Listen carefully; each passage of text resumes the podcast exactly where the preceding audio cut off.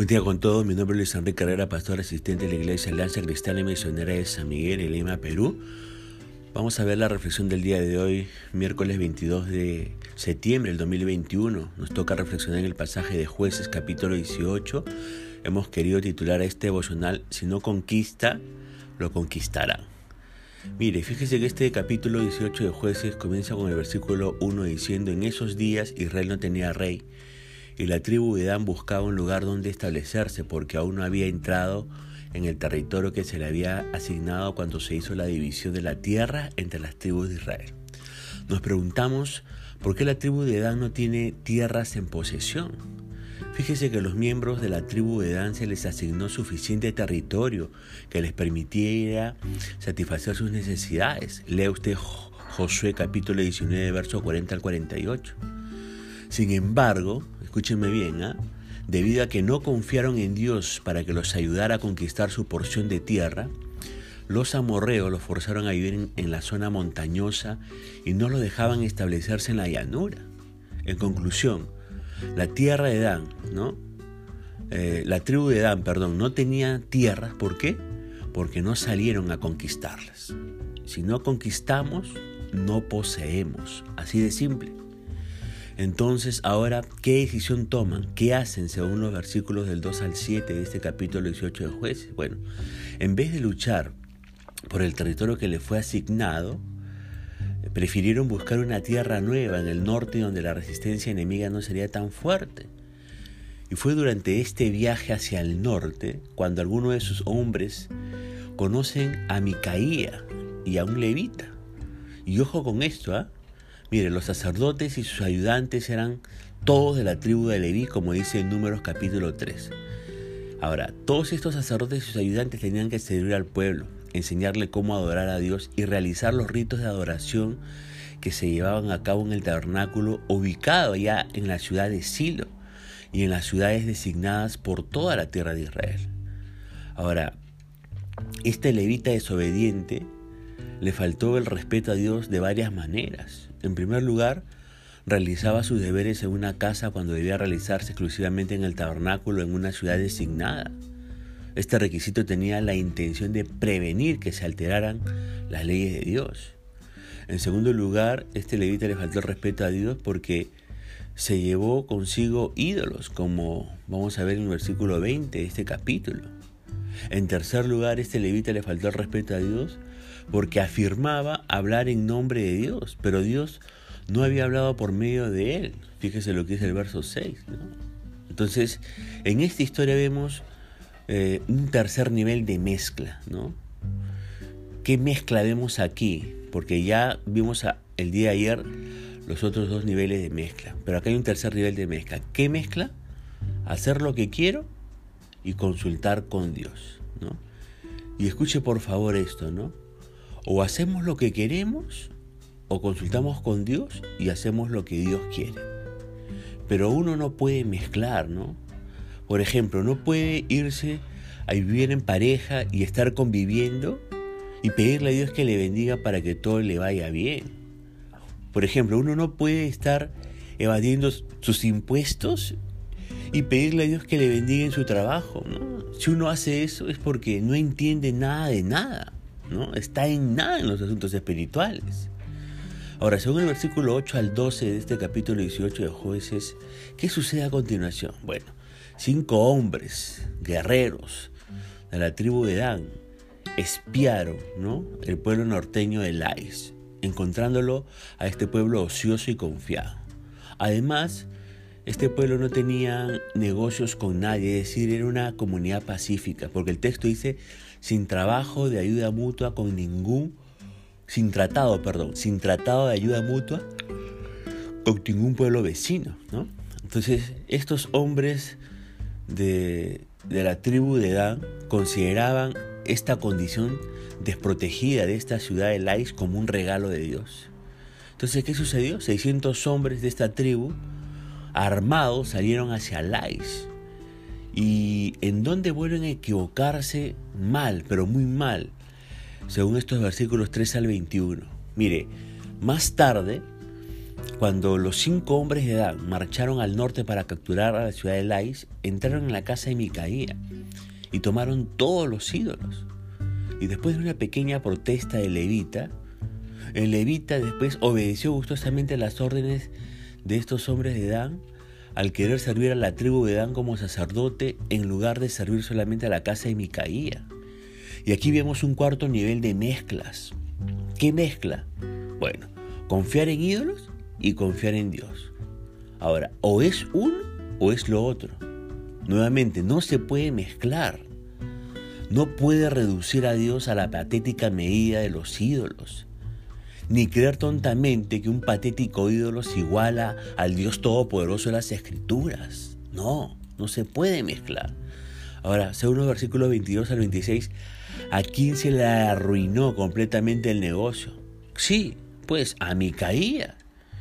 Cuando Micaía se da cuenta del robo, sale con algunos de sus vecinos y alcanzan a los hombres de Dan y les protesta por el hurto de sus dioses. Pero los de la tribu de Dan les dijeron que se callara y lo enviaron a casa con las manos vacías. Micaías se quedó sin nada, sin ídolos y sin sacerdote. Pero qué condición espiritual para más vacía la de este hombre, ¿verdad? Ahora usted sabe que un ídolo es cualquier cosa que ocupa el lugar de Dios en la vida de una persona. Ahora déjeme decirle que algunas personas invierten todas sus energías en obtener dinero, invierten todas sus energías en, en obtener éxito, en obtener posesiones o intelecto, ¿no? Y si pierden estos ídolos, el intelecto, las posiciones, el dinero, quedan como un caparazón vacío. Yo no sé si usted conozca personas así, que han perdido dinero, han, han perdido éxito, fama, posesiones, intelecto, y al perder estas cosas quedan como un caparazón vacío. Ahora, la única manera de protegerse contra pérdidas como esas es dedicando su vida al Dios viviente, a quien nunca podrá perder. Nunca ponga su confianza en algo que usted puede perder. Pero si usted pone su confianza en Dios y en su palabra, jamás perderá.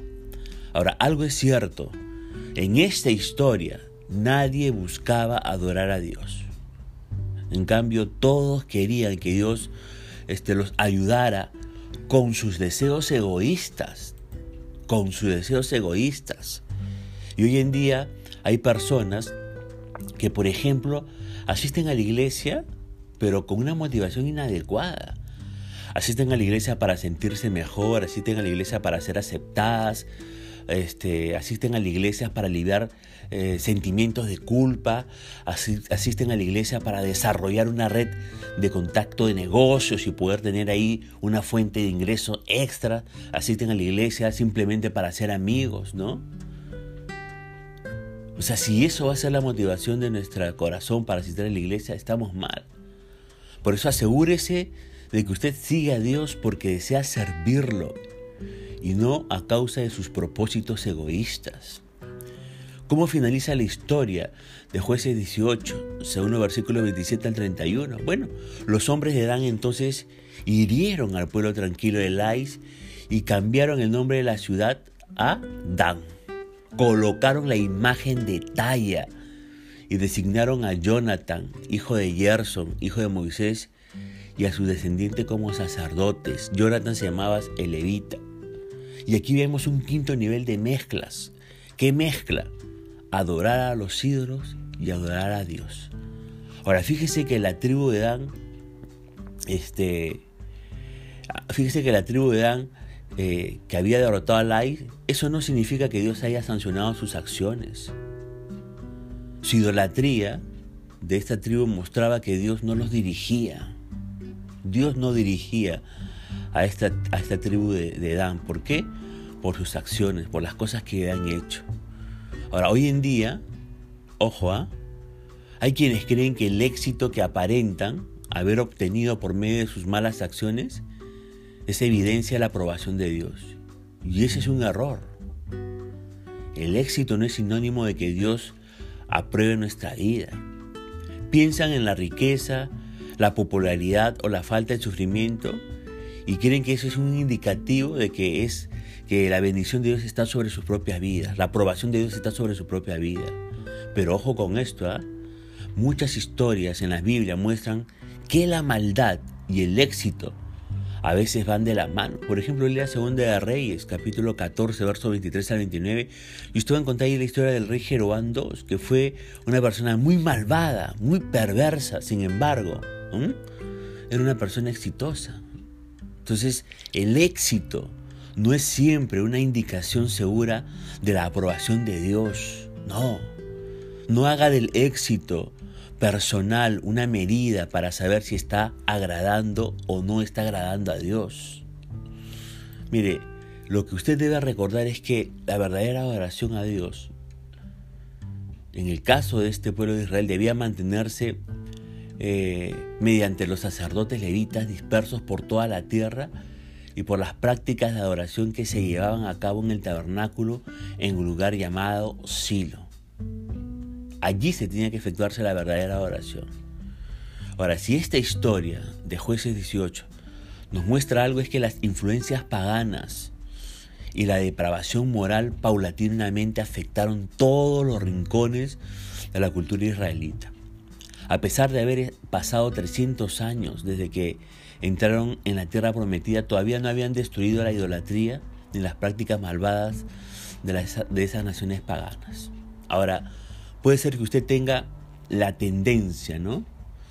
De permitir que hábitos inofensivos, entre comillas, ocupen pequeños rincones de su vida. Tenga cuidado, porque pueden convertirse en fuerzas dominantes en su vida. Más bien alumbre con la luz de la verdad de Dios los valores, las actitudes y las prácticas que ha adoptado del sistema de este mundo haga que la verdad de Dios alumbre sobre estos valores que usted está teniendo, que son del mundo, esas actitudes que usted está teniendo, que son del mundo, esas prácticas que usted ha adoptado, que son del mundo y que no agradan a Dios.